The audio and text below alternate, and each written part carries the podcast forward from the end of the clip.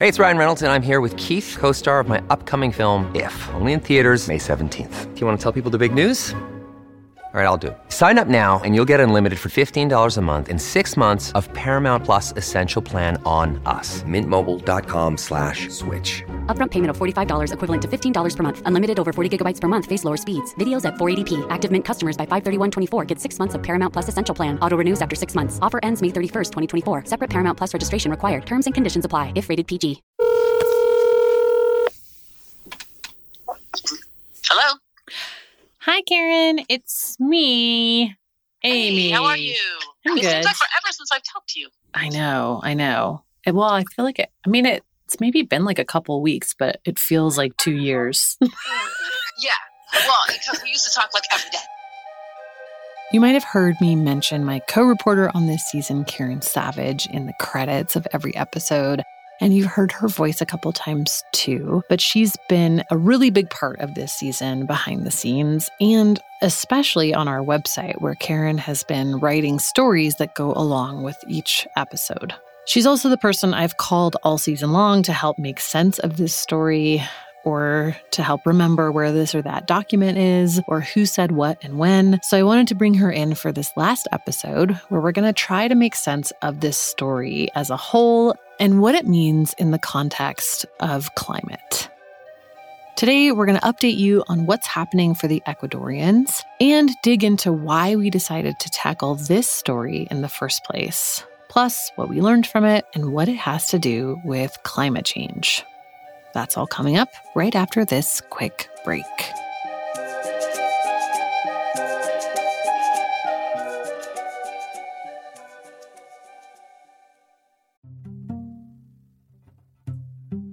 Hi, it's Amy here, and I'm excited to tell you about a new podcast from APM Studios and Western Sounds called Ripple. Such a good idea, this show.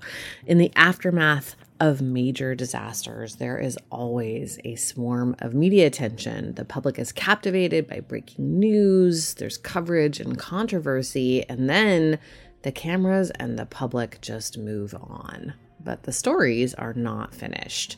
Ripple is a new series investigating the stories we were told were over. In season one, the reporting team traveled hundreds of miles across the Gulf Coast to learn the ongoing effects of the 2010 Deepwater Horizon oil spill, which are still impacting many coastal residents more than a decade later. You can listen now to Ripple wherever you get your podcasts.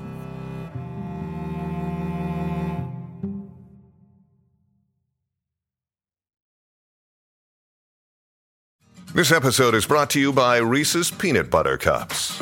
In breaking news, leading scientists worldwide are conducting experiments to determine if Reese's Peanut Butter Cups are the perfect combination of peanut butter and chocolate. However, it appears the study was inconclusive, as the scientists couldn't help but eat all the Reese's. Because when you want something sweet, you can't do better than Reese's. Find Reese's now at a store near you.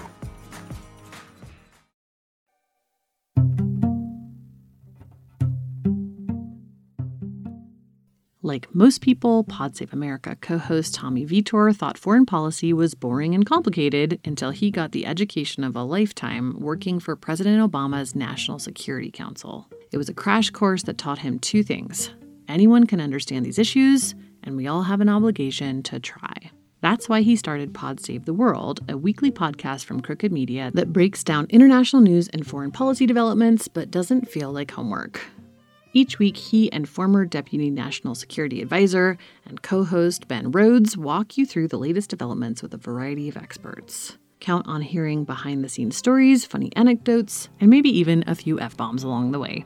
New episodes of Pod Save the World drop every Wednesday. Subscribe now on Apple Podcasts, Stitcher, or wherever you get your podcasts.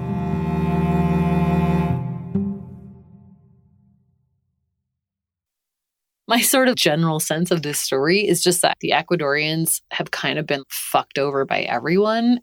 And I just keep coming back to this thing that Joe Berlinger said, which is if this contamination had happened somewhere in the world where, you know, wealthy white people live, it would have just been cleaned up first and then litigated later. If this incident had happened anywhere where white people live, it would have been cleaned up, you know, and then they would have figured out the culpability later.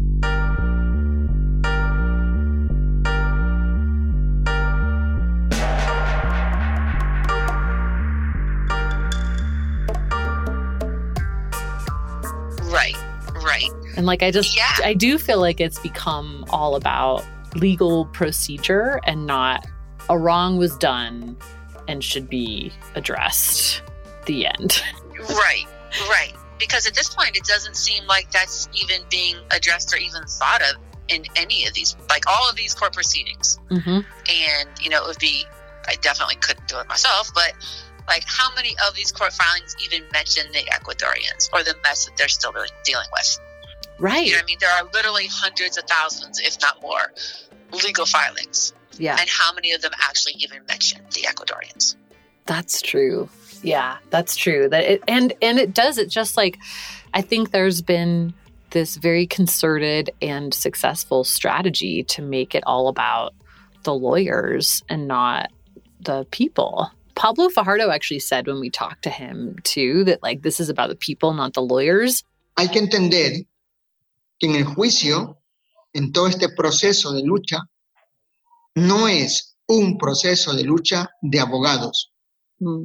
Es un proceso de lucha de los pueblos afectados.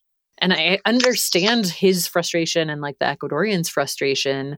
But then I also grapple with like, well, how do you cover it without mentioning that stuff? Yeah, I mean, I think that's actually the biggest challenge to me. And well, no, it's not the biggest challenge because understanding all the legal stuff has been the biggest challenge. But one of the biggest challenges has been doing this story without having gone there. I keep saying that, Yeah. but you know, I have never written before about any kind of toxic contamination or allegations of contamination without going there and seeing it. Mm-hmm. Do you know what I mean? Or Yeah. experience like climate change. We all experience it, even though we're not like right there at the refinery fence line Right. but um you know having not talked to these people in their homes you know or sat down and had coffee or whatever you know yeah. all of those things that you can just kind of get to know folks and get to know how their lives have been affected Yeah.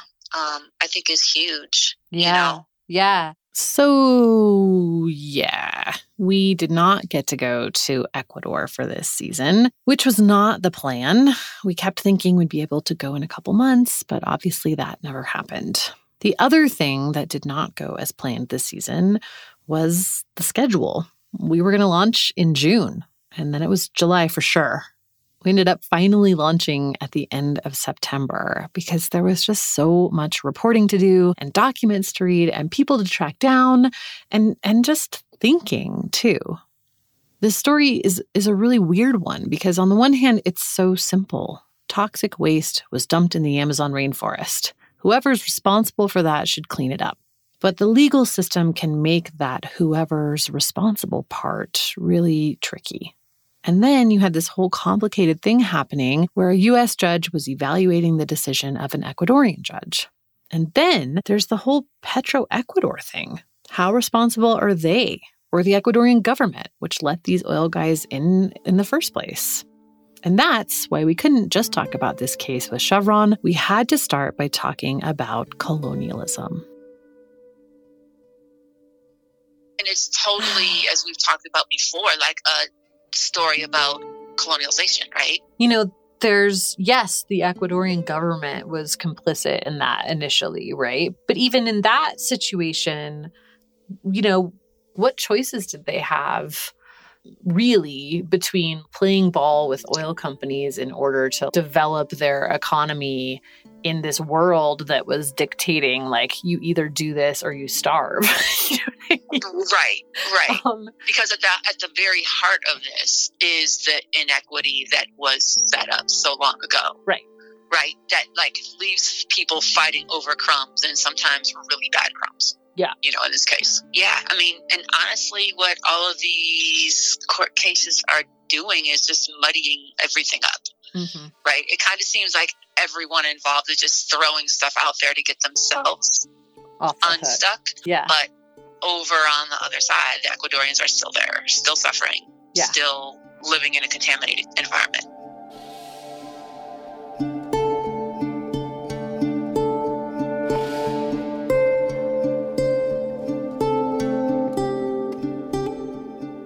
One thing to keep in mind is that the Ecuadorians are absolutely not sitting around and waiting for someone to save them. They're doing everything they possibly can to try to improve their situation on the ground. Judith Kimerling, the lawyer who went down to Ecuador in the 1980s and wrote about it, really kind of kicking off a lot of the legal action that happened in the later decades, said this, for example.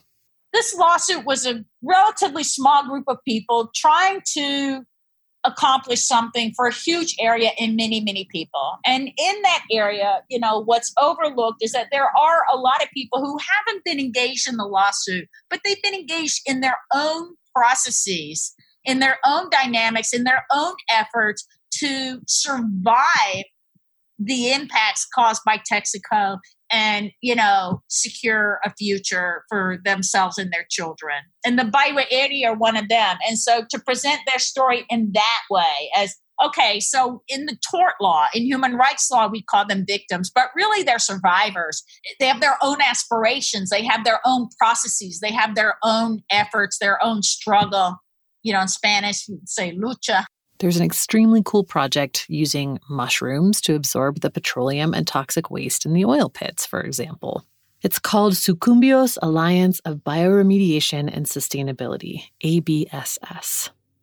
Fungi, it turns out, are probably our best weapon when it comes to remediating all sorts of toxic waste sites. There are mushrooms that gobble up everything from the hydrocarbons in petroleum to heavy metal and even plastic.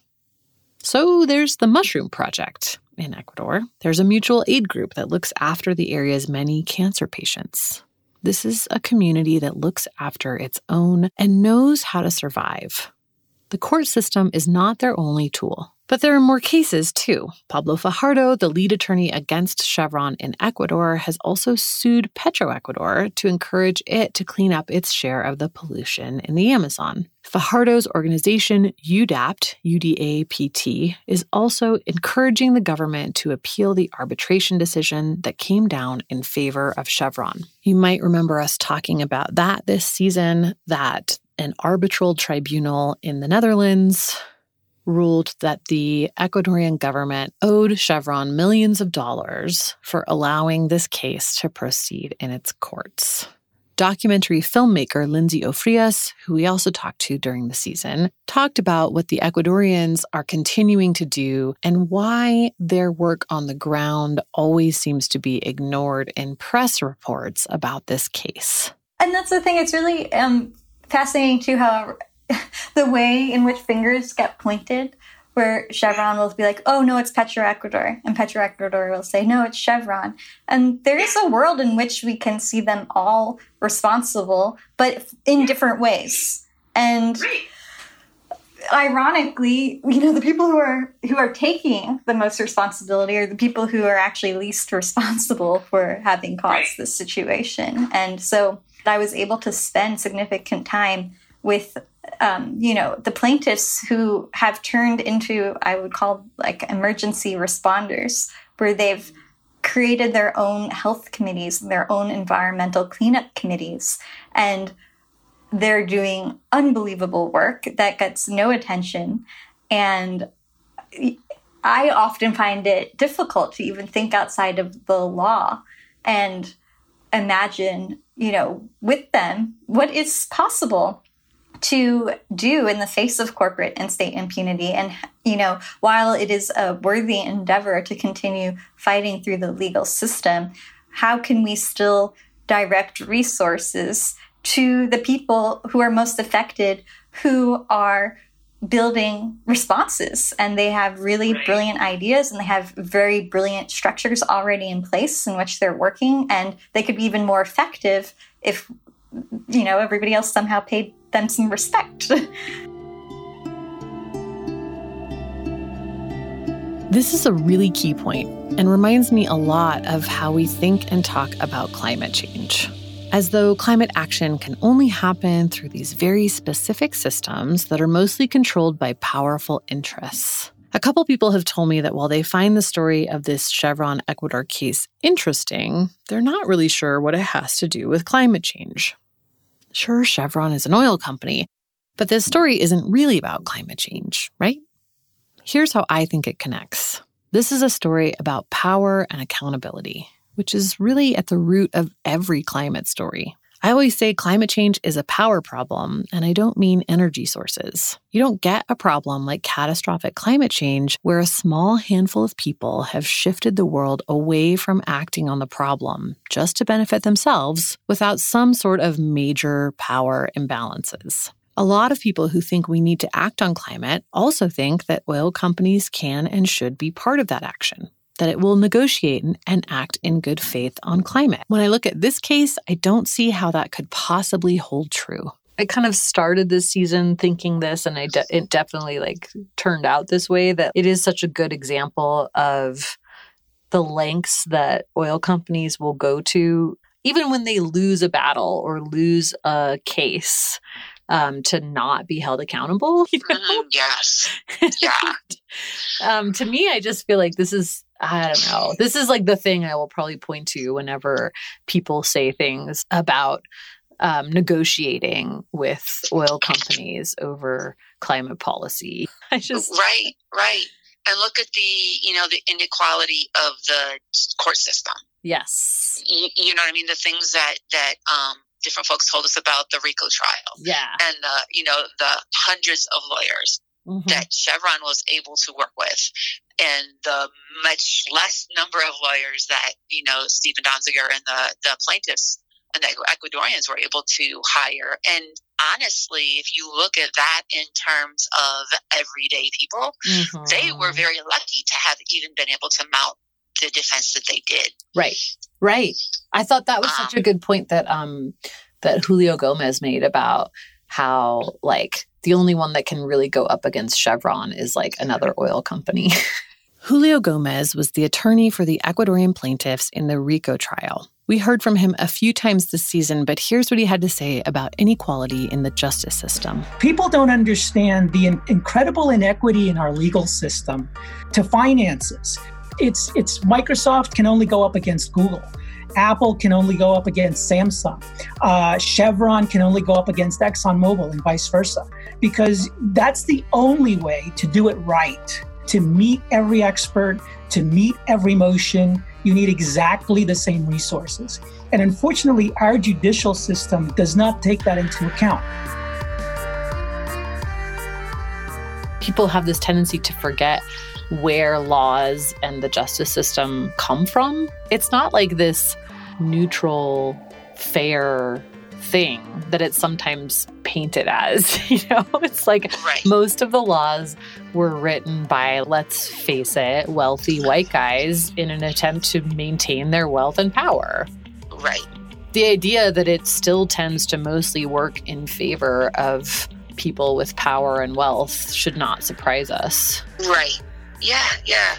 When I say have those thoughts, I always come back to the Ecuadorian court mm-hmm. system. Yeah. Which affirmed the ruling at all of the levels. Yeah. And so part of me says, you know, here is the U.S. and a U.S. judge and a U.S. corporation interfering with another country's judicial system. Yeah. I mean, what would happen if someone came in here and did that to our judicial system? Yeah, it would never happen. It would never yeah. happen.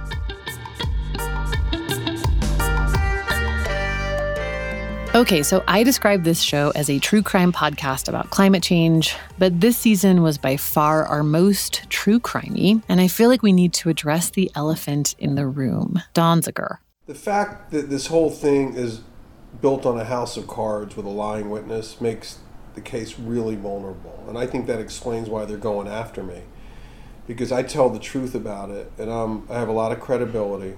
Other courts are probably going to be looking at this. I mean, in other countries who enforce the judgment. And it's in Kaplan's interest and Chevron's interest that I be silenced. So, you know, what better way to do that than to make up these criminal contempt charges and make me the first lawyer in U.S. history ever detained pre-trial in a criminal contempt case where I can't travel, my passport's confiscated, and um, I can't go into court. Did he do any of the things Chevron accused him of? All of them? None of them? Does it matter? Karen and I had some variation of this conversation a lot. In part because Donziger tried to control the story a lot, and we wanted to make sure that we weren't being influenced by what he alone was telling us. On a much smaller scale, we could really relate to what filmmaker Joe Berlinger told us about his experience covering this story. Here's the 10 page memo from Donziger in which he's asking me to make a zillion changes, and I didn't make those changes and wrote him a terse email in response saying, "Hey, I'm not making these changes. I'm the filmmaker. I have final cut." Okay, I'm going to ask I'm going to ask you the million dollar question, Karen. Uh-oh. What are your thoughts on Steven Donziger?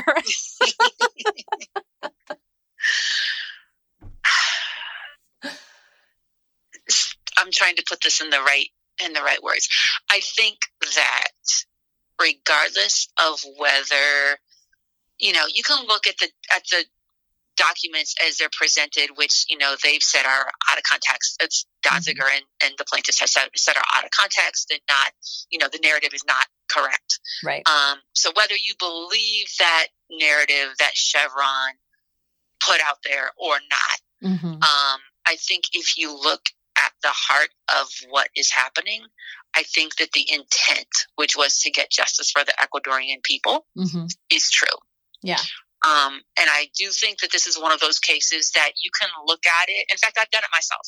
If I'm reading stuff that Chevron has put together, I'm like, wow, this is looking really bad for this guy. Yeah. But then if I look at stuff that that that Steven Donziger and his team have put together, I'm like, of course, why is Chevron even trying to say that? Right. So I, even I go, you know, if you if you get your head too far deep into one narrative or the other, it's easy to see that side. Yes. Um.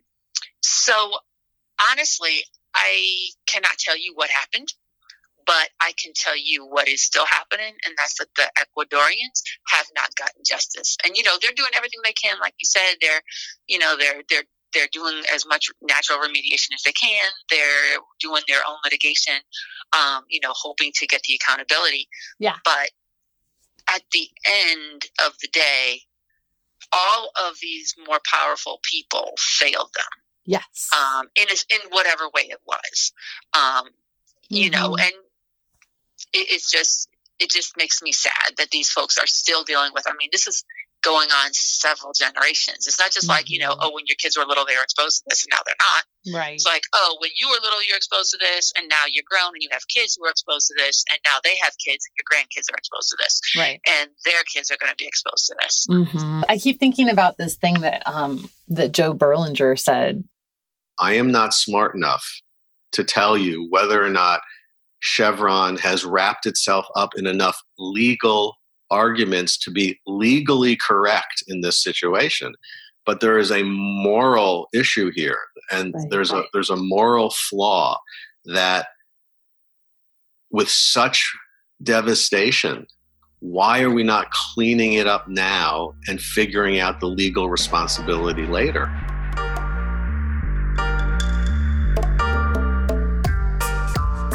Ultimately, even people who didn't necessarily like Donziger or the way he approached this case think what's happening to him now is totally unjustified. In fact, folks pretty consistently see it as a very scary precedent that a company would go after a lawyer personally in the way that Chevron has gone after Donziger. Judith Kimerling was pretty critical of Donziger. She said this, for example. But the point I want to make is that, you know, while I think that the actions against Steven are excessive, I don't think that he's just a victim because he's a human rights defender. I mean, I think that narrative is very simplistic. There were press at that RICO trial who were asking me, well, you know, if they're real injuries, why why did these guys have to engage in fraud? And that's the question that Steven's conduct is is begging. And and the answer was, well, we have to win a battle in the with the press. And, you know, my response to that was you can win with the truth. And this. You know, Chevron loves having the story uh, be about Steven. They're using it to discredit the the real people who've been injured. It's problematic in many ways, and I think it's unfortunate. I don't see any soul searching, you know, on the environmental side about you know what the mistakes were made and and how it could be done better instead it's just steven's a victim and you know this is all because of how bad chevron is and has nothing to do with his decisions and choices. But she also said this. I do think that what's happening to Steven, it's really excessive. I think that, you know, treating Steven like a criminal is, is really excessive. When we talked about this, Karen's take was basically look, even if both sides did the exact same corrupt things, and we're not saying that they did, but if they did, one was doing it to try to clean up pollution and help a bunch of indigenous people and subsistence farmers in the Amazon, and the other was trying to protect shareholder profits. A company losing profits and people not having clean water to drink for generations and being poisoned for generations are not equal. Right.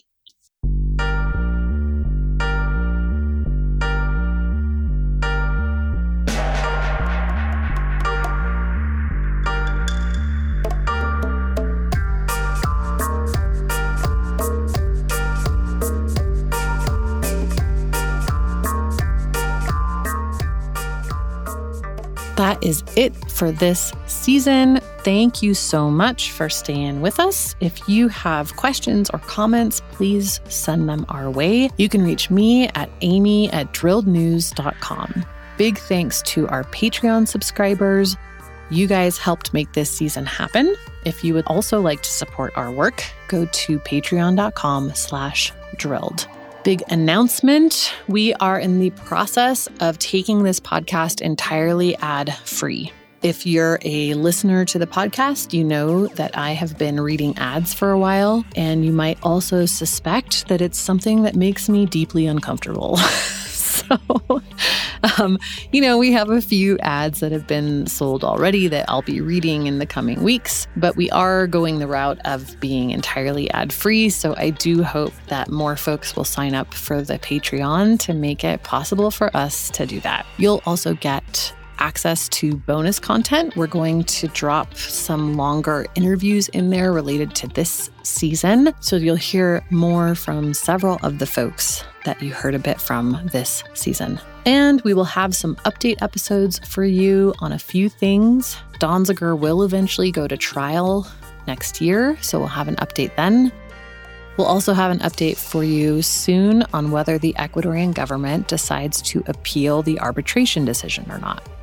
Stay tuned for those. And then next year, we will have a two part season that traces the fracking boom to the plastics boom. Come back for that and more. Thanks again, and hope you're all closing out the year with a nap.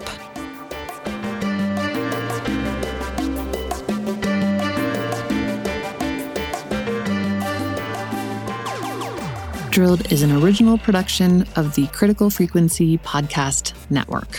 The show was created, reported, and written by me, Amy Westervelt. My co reporter this season is Karen Savage. Our editor is Julia Ritchie. The show's editorial consultant is Rika Murthy. Mixing and mastering by Mark Bush. Original score by B. Beeman. Fact checking by Wudan Yan.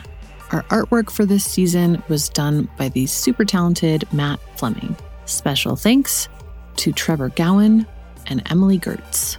You can find stories, documents, and photos related to this season on our website at drillednews.com. That's it for this time. Thanks for listening, and we'll see you next week.